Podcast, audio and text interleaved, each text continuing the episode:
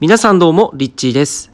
はい、えー今日は意識を変えれば世界は変わるという話をしていきたいと思います。えー、てが意識でできているということですね。えー僕たちが目にする全ての出来事、これ現実世界で映っているものっていうのは、これ全部実は意識によって成り立っているっていうふうに言われてるんですね。で、あの、有名なアインシュタインにこんな名言があるんですよ。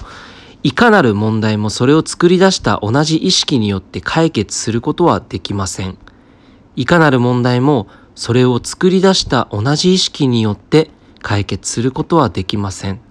えーこれどういうことかっていうと、もう同じね、その次元、要はその自分自身が、えーその現実、例えば嫌な出来事があった時に、その現実を嫌な、えー現実だっていうふうに認識して、その意識でこう見ていると、やっぱりそこから、えー現実をこう変えようと、一生懸命一生懸命いろんなことをやろうとしたとしても、まあなかなか変わりづらいっていうか変わらないんですよね。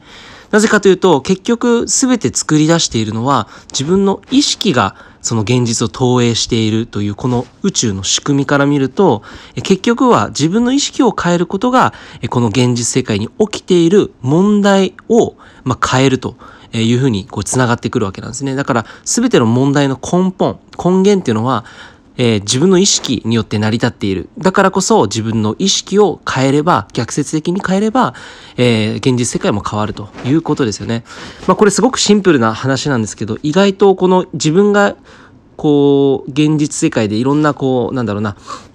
悩み事っていうか、こう、体が例えばなんかこう、すごく嫌だなって感じで反応して、すごくそれに対して拒否反応を起こしていたりとか、すごい攻撃的になったり、怒りが出てきたりとか、人を許せないって気持ちになったりとかした時には、やっぱこれをね、思い出し、出すことって難しいと思うんですよ。なかなかね。どうしてもこう相手のせいにしてしまいたくなるのが人間の差がなので。でもそういう時に本当にこの意識が自分でこの作り出しているものが相手のその発言にこれ投影されているとか、そういうふうに本当に一回立ち止まって、えー見ていくことがもしね、できたら、そういう状況の中でもできたら、えーそこからすぐにこう解決していく、まあ、術が見つかるのではないのかなっていうふうに思います。すごくあのシンプルですね。自分の意識をこう変える。で、じゃあどんな意識にするといいのかっていうところが分かると、さらにその問題解決も早くなると思うんですけど、例えばその感謝の意識とか、えーなんだろうな、こう、目の前に存在しているっていうこの、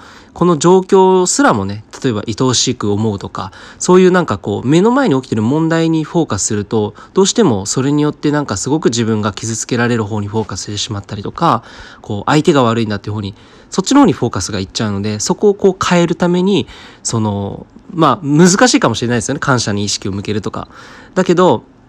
ちょっと一歩こう外れてみてその問題的な、えーなんかこうギザギザしたようなそういうエネルギーの意識状態から一歩こうポンって抜けたところからその起きている問題を見るそうすることで、えー非常に、えーなんて言うんだろうなその違った周波数になるので、まあ、必然的にそして、まあ、その意識が反映されたことによって問題も解決されますよっていう、まあそういうお話ですね。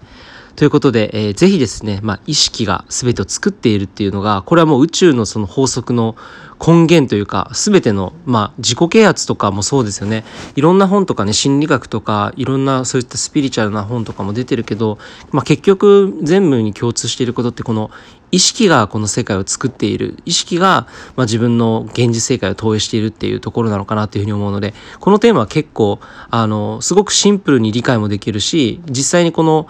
僕たちがこう生きてる中で実践してみると本当にすぐにこう現実に投影されてあの面白いことが起きたりするのでぜひですね意識的にやってみるといいのではないのかなというふうに思います。ということでリリッチーでした。